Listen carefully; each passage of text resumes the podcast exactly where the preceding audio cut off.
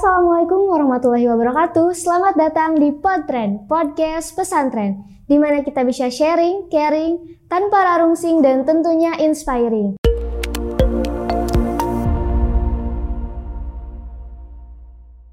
Dan tentunya hari ini saya Zaki Aulia nggak sendirian nih di sini. Kita kedatangan tamu spesial. Welcome, Bu Ani. Assalamualaikum warahmatullahi wabarakatuh. Waalaikumsalam warahmatullahi wabarakatuh. Apa kabar Ibu? Alhamdulillah sehat teh. Gimana teteh sehat? Alhamdulillah baik juga. Jadi ini kita mau sharing caring nih Bu ya. Aku penasaran banget di masa pandemi ini kan kita segalanya di onlinein ya.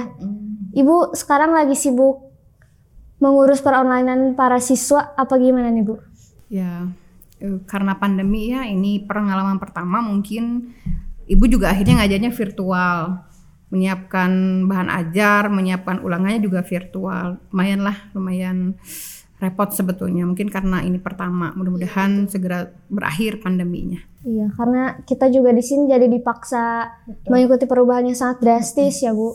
Iya, dan kita harus adaptasi, eh, menyesuaikan diri dengan kondisi seperti ini. Meskipun kita berjarak belajarnya, tapi tetap semangat untuk menjalankan pembelajaran. Sebelumnya maaf nih teman-teman kalau ada suara-suara kayak ketok-ketok palu nah ya. Karena di sini kita lagi proses pembangunan jadi harap dimaklum aja ya. Ngomong-ngomong masalah pembelajaran nih, kita di sini kan masih jadi pelajar. Aku jadi penasaran nih, masa-masa ibu jadi seorang pelajar itu seperti apa? Apakah keluhannya sama nih kayak kita? Hmm, yang jelas nggak pernah online ya, nggak pernah belajar virtual. Dulu karena ibu tidak pernah mesantren, jadi tidak pernah eh, merasakan mata pelajaran yang berpuluh-puluh itu seperti apa. Tapi eh, so far masa muda dijalani dengan baik gitu, dengan enjoy masa SD, SMP, SMA sampai perkuliahan semuanya normal dan enjoy lah jelasnya. Nah, kalau urusan belajar kan kalau aku pribadi nih Bu ya, kalau belajar sendiri itu kayak kurang ada feel-nya, harus ada partner belajar. Dari Ibu sendiri dulu harus ada partner belajar kah atau gimana? Eh, jadi sebetulnya gini teh, yang yang ibu ketahui telat ya. Dalam belajar kita tuh harus tahu kita tipe apa, apakah visual, apakah auditori atau kinestetik. Nah kebetulan ibu sebetulnya eh, menyadarinya telat setelah lulus dari S1, ternyata ibu tipenya kinestetik. Jadi harus sambil gerak-gerak gitu, harus memperagakan iya, memperagakan apa yang dibaca itu ke diri sendiri. Kalau misalnya tipe visual kan tinggal baca mengerti gitu. Tipe auditori dia mungkin harus uh, dengar orang uh, ngomong gitu menjelaskan baru dia paham gitu. Jadi uh, harus tahu dulu kita tipe apa, maka cara belajarnya akan lebih baik, lebih efektif kalau kita sudah tahu kita tipe apa. Betul. Terus kalau misalkan literasinya nih Bu, kan di zaman digital sekarang serba kita bisa searching di Google, apa pun di Google. Kayak aku juga nyari referensi itu dari Google, dari ebook. Nah kalau dulu kan terpaku sama buku. Nah itu apa jadi kesulitan tersendiri atau malah jadi kelebihan? Justru kalau menurut ibu satu kelebihan ya, kelebihannya kita menjadi berliterasi dan yang kita baca adalah e, literasi yang dipercayai kebenarannya. Kalau Google itu tidak semua artikel yang ada di Google itu hmm, jelas ya atau sumbernya benar atau tidak gitu. Bahkan ada yang orang sepintas ngambil ngambil ngambil kemudian dijadikan artikel itu bisa jadi di share ke Google. Jadi meskipun sekarang zamannya sudah lebih maju tapi tetap buku itu atau jurnal yang dicetak itu jauh lebih e, bisa dijadikan patokan untuk kita mencari referensi dibandingkan hanya sekedar searching dari Google gitu. Teh. Oh jadi seperti itu, jadi lebih kuat lah ya Ya. si, si materinya. Nah terus pas SMA nih, kan pasti ada nih masa-masa di mana down up downnya ya bu. Kalau lagi belajar, ibu paling gak suka atau misalkan apa yang membuat ibu jadi malas gitu ketika suatu materi disampaikan. Oke. Kalau SMA alhamdulillah teh tidak pernah merasakan eh, down ya. Karena merasa jadi gini, ibu setiap eh, menjalani tahun ke tahun naik kelas itu selalu punya goal. saya ingin apa nih? Misalnya target ya? targetnya. Misalnya semester ini saya ingin ranking 10 besar gitu. Jadi tidak pernah merasa eh, ya udah jalani saja gitu. Tapi ketika kuliah itu baru merasakan ada tahap down. Karena goalnya yang tidak sesuai sama yang diinginkan betul. Inginnya ke jurusan A ternyata masuknya ke jurusan B gitu. Nah, itu yang sempat down di sana, tapi banyak orang yang menyadarkan dan akhirnya bangkit kembali untuk menjalani eh, sisa prosesnya dengan baik. Berarti bener banget ya yang kata orang-orang kita kalau ngambil sesuatu itu harus sesuai passion. Betul, betul. Itu karena penting banget. hmm, karena bisa dijalaninya se, Nah, apa? Jadi ikhlas. Kalau Ikhlas. ya. kalau misalnya kita memilih sesuai passion, kita akan bertanggung jawab dengan pilihan kita. Eh, mempe- memperlihatkan kepada orang-orang, khususnya orang tua bahwa ini pilihan kita tuh yang terbaik dan eh, kita akan menjalaninya dengan baik gitu teh. Kalau urusan passion kan nggak semua orang langsung nemu nih. Kalau aku passionnya di sini di sini pasti ada dulu yang explore, ada juga yang langsung ketemu. Nah, ibu gimana waktu itu? Eh, saya pernah baca gini teh. Jadi kalau cita-cita itu akan tercapai jika kita memiliki kekonsistenan dalam menentukan cita-cita. Jadi nggak bisa tahun ini mau jadi A, tahun depan mau jadi B itu nggak akan susah untuk tercapainya bukan nggak akan tercapai tapi susah untuk tercapainya. Namun ketika kita berusaha konsisten tahun ke satu, kedua, ketiga bertahun-tahun kita konsisten ingin menjadi sesuatu maka itu biasanya akan jauh lebih mudah karena eh, kita lebih fokus terhadap goal yang ingin kita eh, raih gitu. Terus ibu waktu dulu nih, apa ketika keluar SMA itu harus banget dapat PTN atau misalkan yang penting aku kuliah deh, mau swasta mau PTN juga. Eh, sebetulnya negeri itu buat ibu satu apa ya satu tujuan. Jadi tidak pernah bermimpi ingin sekolah di swasta. Karena dulu zaman ibu kecil sekolah di negeri itu murah jadi harus ke negeri. Mm-mm, betul teh. Harus ke negeri. SD negeri. SMP harus negeri. SMA harus negeri gitu. Kuliah pun harus negeri karena murah gitu. Beda dengan eh, situasi sekarang ya. Sekarang eh, tidak jaminan negeri itu murah gitu. Dulu nyarinya harus negeri teh. Karena biar murah gitu. Jadi kejaran dari dulunya udah masuk Iya, PTN. betul. Nah mungkin kan udah jadi mahasiswa nih, pasti ada kegalauan dari para maba. Adanya culture shock, adanya culture shock juga nggak sih bu dari ibu sendiri? Eh, ketika kuliah biasanya gini ketika di SMA ibu SMA ya ketika di SMA kan eh, lingkungannya paling hanya sekitar sekitar sekolah ya. Nah ketika kuliah itu banyak yang luar daerah banyak yang dari luar Jawa juga gitu. Dan itu eh, cukup menyenangkan sebetulnya. Jadi mengenal bahasa mengenal ragam karakter budaya dari rekan-rekan kita di satu satu jurusan gitu teh Oh seperti itu. Dan kan perjalanannya panjang ya bu di S1 ini. Proses asam manis ibaratnya nano-nano nogurt ibu versi ibu tuh gimana? Hmm, sebetulnya yang sudah ibu rasakan proses yang paling sulit itu di akhir. Kalau mualimin mungkin nanti akan sulitnya adalah ujian akhirnya. Kalau S1 eh, skripsinya, kalau S2 eh, tesisnya, kalau S3 disertasinya gitu.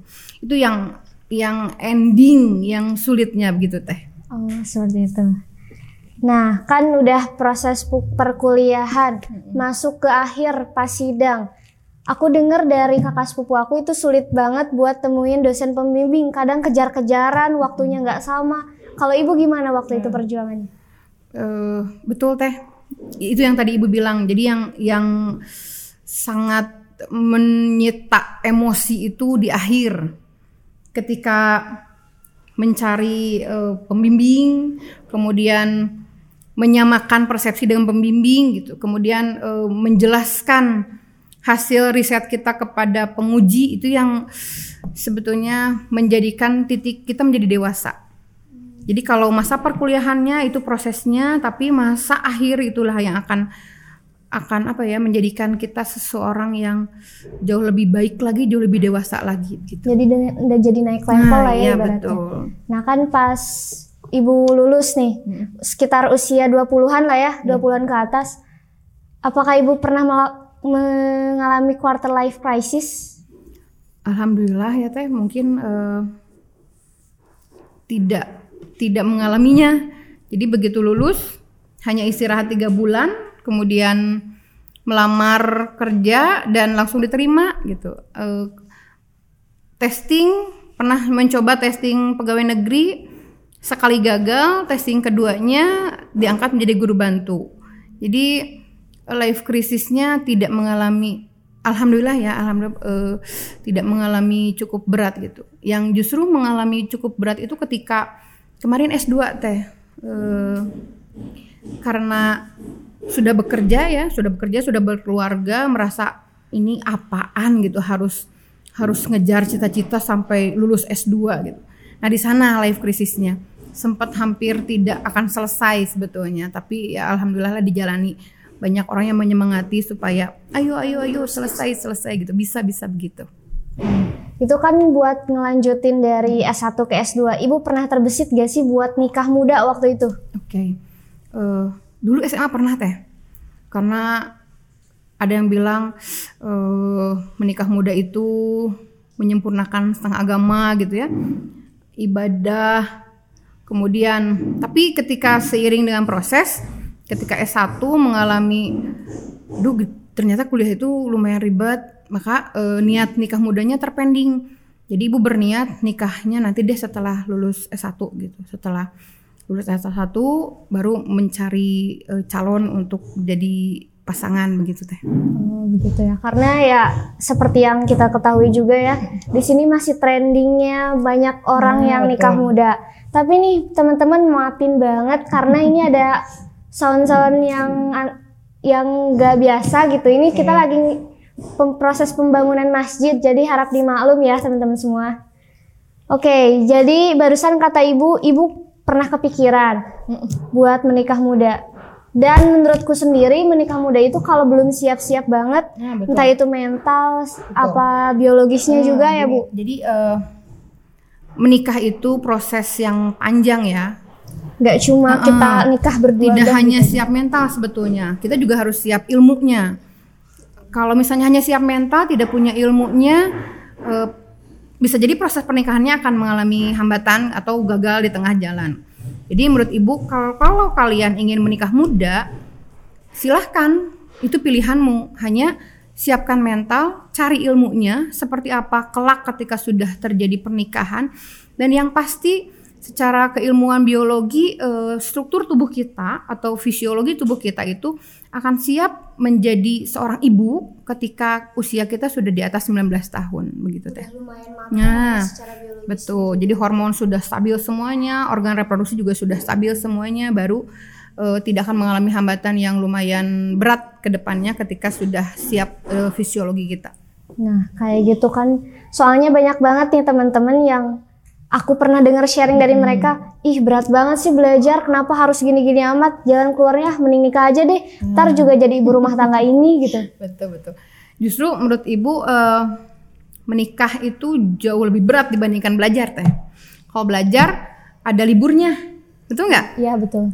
Uh, udah ujian, bagi rapot, udah libur. Tapi kalau berumah tangga tidak ada liburnya teh. Terus continuous Betul, ya, 24 jam dalam satu hari, tujuh hari dalam satu minggu. Jadi tidak pernah berhenti gitu. Nah, e, di sinilah pentingnya mental dan ilmu untuk kita siap berumah tangga. Jadi e, cari ilmu dulu sebelum berencana melangsungkan pernikahan? Ya karena mungkin nggak diterusin pendidikan juga berimpact juga buat anak ke depannya. Hmm, betul betul. Gini uh, untuk mencari ilmunya tidak harus sekolah atau tidak harus uh, bertanya kepada orang yang sudah menikah, membaca atau mendengarkan cerita orang lain juga itu sama belajar atau mengikuti seminar-seminar pranikah itu juga bagus gitu kan banyak ya banyak yang, meng yang mengadakan itu sangat penting uh, karena ibu juga pernah ikut seminar pasca nikah. Baru kan ya? Seminar ya. pasca nikah. Ternyata oh iya penting uh, sudah menikah saja penting mencari ilmu bagaimana Sebelum menjalankan pernikahan. Apalagi yang belum melaksanakan pernikahan itu pasti penting sekali untuk mencari ilmunya. Ya tuh. Jadi teman-teman semua jangan sampai nih ketika kita udah bosan belajar dan malah konklusi yang kita dapat malah pengen menikah iya betul banget nah ibu kan tadi bicara-bicara tentang S2 nih apakah sistem S2 sama S1 itu sama apakah gimana hmm, sistemnya beda ya teh. Jadi uh, kalau soal kalau misalnya di perkuliahannya karena dianggapnya sudah dewasa gitu, ya, jadi pembelajarannya jauh lebih santai, namun uh, berat gitu. Berat dalam arti mempertaruhkan apa yang kita ketahui, apa yang uh, ingin dosen inginkan gitu. Ujiannya juga soalnya sih sedikit, paling hanya lima soal, tapi jawabannya bisa dua kertas uh, kertas folio penuh gitu. Dan uh, kenapa S2 berat? Karena memang menjadi ahli lebih ahli dan lebih menjurus lagi jurusannya gitu dibandingkan ketika S1. Kalau di jurusan yang harus profesi mah mungkin itu ya. Ya. Ya lanjutannya. Mm, betul. Nah, terus ya spesialisasinya. Nah, eh, apakah menurut Ibu dari Ibu S1 terus S2, apakah menurut Ibu itu tuh jadi sebuah apa ya? Energi yang membuat Ibu tuh oh, aku tahu ternyata aku stabil itu karena ini. Entah itu emosi, pemikiran dan matang segala halnya. Kalau ibu sih mungkin eh, semua tidak dicontoh ya. Kalau ibu sih mungkin karena nyebur, tidak sengaja gitu ya. karena kondisi Pertama nggak ketemu sama passion padahal ya. Ya betul, tidak sesuai dengan jurusan, tapi eh, Allah yang menakdirkan dan di belakang di kemudian hari baru menyadari bahwa oh ini yang terbaik buat saya gitu. Hanya gini eh, teh, kalau dulu ibu bercita-cita untuk jadi pegawai gitu. Jadi cita-citanya hanya ingin jadi pegawai gitu, bukan bukan ingin menjadi eh, sesuatu gitu. Hanya ingin pegawai gitu. Saya ingin jadi guru yang bisa bekerja di pemerintahan gitu, jadi ASN gitu. Tapi ternyata di, eh, karena perkembangan zaman ya, ibu ingin menghimbau kepada kalian semua yang mendengarkan. eh, sekarang sudah beda zamannya. Justru yang kita harus jadi seseorang yang bisa eh, kita kendalikan sendiri gitu. Jadi kalau bisa tidak bercita-cita ingin jadi pegawai lagi, tapi yang punya kantornya gitu Yang teh. bisa membuka Iya, lapangan pekerjaan Betul, juga. itu yang yang akan jauh lebih eh, menantang buat kita karena kalau hanya pegawai ya sesuai dengan perintah dari atasan. Tapi kalau misalnya kita jadi pengusaha, kita yang punya kantornya, kita yang akan memanajenya betul begitu. Nah, kan Ibu tadi udah bicara nih dari mulai SMA, terus S1 juga, S2 juga. Terus apa suka duka ketika Ibu mengajar nih? Oke. Eh, mengajar di Mualimin ya. Iya. Kalau di, mengajar di Mualimin dari tahun ke tahun sebelum pandemi, Ibu selalu merasakan bagaikan dicas teh. Jadi ketika melihat lingkungan di sekitar rumah, di eh, sekitar daerah kita, anak-anak muda itu begitu tidak memiliki apa ya eh, motivasi hidup yang cukup baik gitu. hanya menjalani saja hidup dengan apa adanya justru ketika ketemu dengan santri-santri mualimin eh, saya menemukan oh ini loh eh, role model anak muda tuh harusnya seperti ini gitu jadi secapek apa pun ketika bertemu dengan santri ya seperti dicas seperti apa teh rasanya Jadi, Jadi, langsung iya, punya mood yang baik Betul, juga. ya? punya motivasi. Jadi saya pribadi pun menjadi oh eh, bangga menjadi bagian dari role model anak muda yang seharusnya dimiliki oleh Indonesia begitu. teh. Betul banget. Karena rata-rata anak mualimin itu pemikirannya lebih Beda ter- dengan anak usia eh, SMA gitu ya, seusia kalian di luar sana, beda. Mereka hanya sibuknya bagaimana me- apa sih bermodalkan uang yang segini tapi bisa modis gitu ya. Atau hanya sekedar bagaimana bermedsos betul ikutan tren saja. Tapi ketika ketemu anak mualimin mereka masing-masing hidupnya tidak santai gitu. Masing-masing punya goal masing-masing punya hasa passion yang yang lumayan gitu yang lumayan baik. Dan ini tuh eh, jarang dimiliki oleh anak-anak di sekitaran di luaran sana. Betul banget sih. Aku juga ngerasa gitu ketika masuk di Mualimin tuh ketemu sama orang-orang yang bener-bener wah ternyata pemikirannya seperti ini udah lebih matang. sesantai-santainya anak mualimin beda ya Beda beda Betul, sama betul. anak-anak yang lainnya. Nah terus aku juga penasaran nih. Ibu kan tadi sempet bilang ada masa downnya ketika di S2 ya. Nah itu apa yang membuat ibu bangkit? Terus gimana cara apa supaya konsisten dari bangkit tersebut itu? Eh, saya sempat tidak percaya diri dalam arti gini ini sudah setua ini eh, tapi masih harus belajar menyelesaikan studi betul dan merasa tidak mampu gitu. Tapi ternyata orang di luaran sana termasuk asatid-asatid di Pajagalan mereka memberikan support yang di luar ekspektasi. Mereka bilang bahwa ini bisa loh sebetulnya gitu. Kenapa tidak tidak maju? Kenapa tidak lanjut gitu. Nah, itu yang menjadikan oh uh, orang begitu mempercayai bahwa saya memiliki kompetensi. Ibu bisa ibu uh, memiliki teman-teman, kolega, keluarga yang yang percaya bahwa bisa gitu. Hanya mungkin kitanya yang tidak percaya diri dan akhirnya uh, sempat down gitu. Jadi pentingnya memiliki lingkungan yang baik termasuk lingkungan kerja, keluarga itu akan menjadikan membentuk karakter kita. Iya, betul banget. Jadi segala keputusan yang kita ambil sebagian besar faktor yang paling mendukung hmm. dari lingkungan kita betul, sendiri. Betul. Nah, ini kan Bu di YouTube dan di podcast ini abadi ya. Still forever gitu. Apa yang pengen Ibu sampaikan ketika Ibu punya waktu nih seperti sekarang buat Ibu di usia 20 tahun? Ketika saya 20 tahun ya, gitu. Ketika okay. Ibu 20 tahun. Kalau mungkin uh, andai saya berusia 20 tahun lagi, maka saya akan jauh lebih berjuang untuk hidup saya di masa yang akan datang. Karena saya akui ketika dulu ketika usia 20-an itu agak santai. Meskipun tidak sangat santai ya, tapi dapat uh, ya sudahlah uh, tujuannya hanya misalnya nilai udahlah tiga aja gitu, tiga koma saja gitu, tidak pernah sampai berusaha jungkir balik untuk do the best sampai bisa sampai maksimal gitu. Dulu lebih ah santailah, santailah begitu teh. Oh begitu ternyata. Dan yang terakhir, aku juga penasaran nih, ketika ibu lihat konten ini di usia lima tahun ke depan, apa yang ibu bilang ke diri ibu? Okay.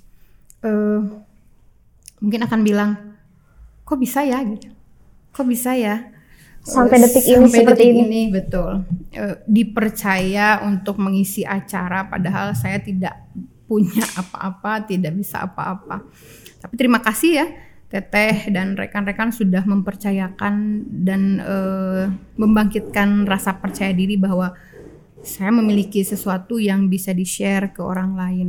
Terima kasih.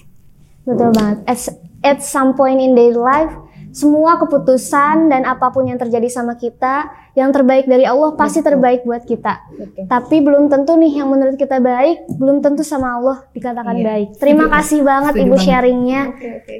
Mohon maaf nih teman-teman kalau misalkan ada noise-noise gak jelas suaranya karena kita lagi masa pembangunan ya. Jadi seperti itu aja. Mohon maaf apabila ada salah-salah kata. Mungkin sekian. Sampai jumpa di next episode. Wassalamualaikum warahmatullahi wabarakatuh.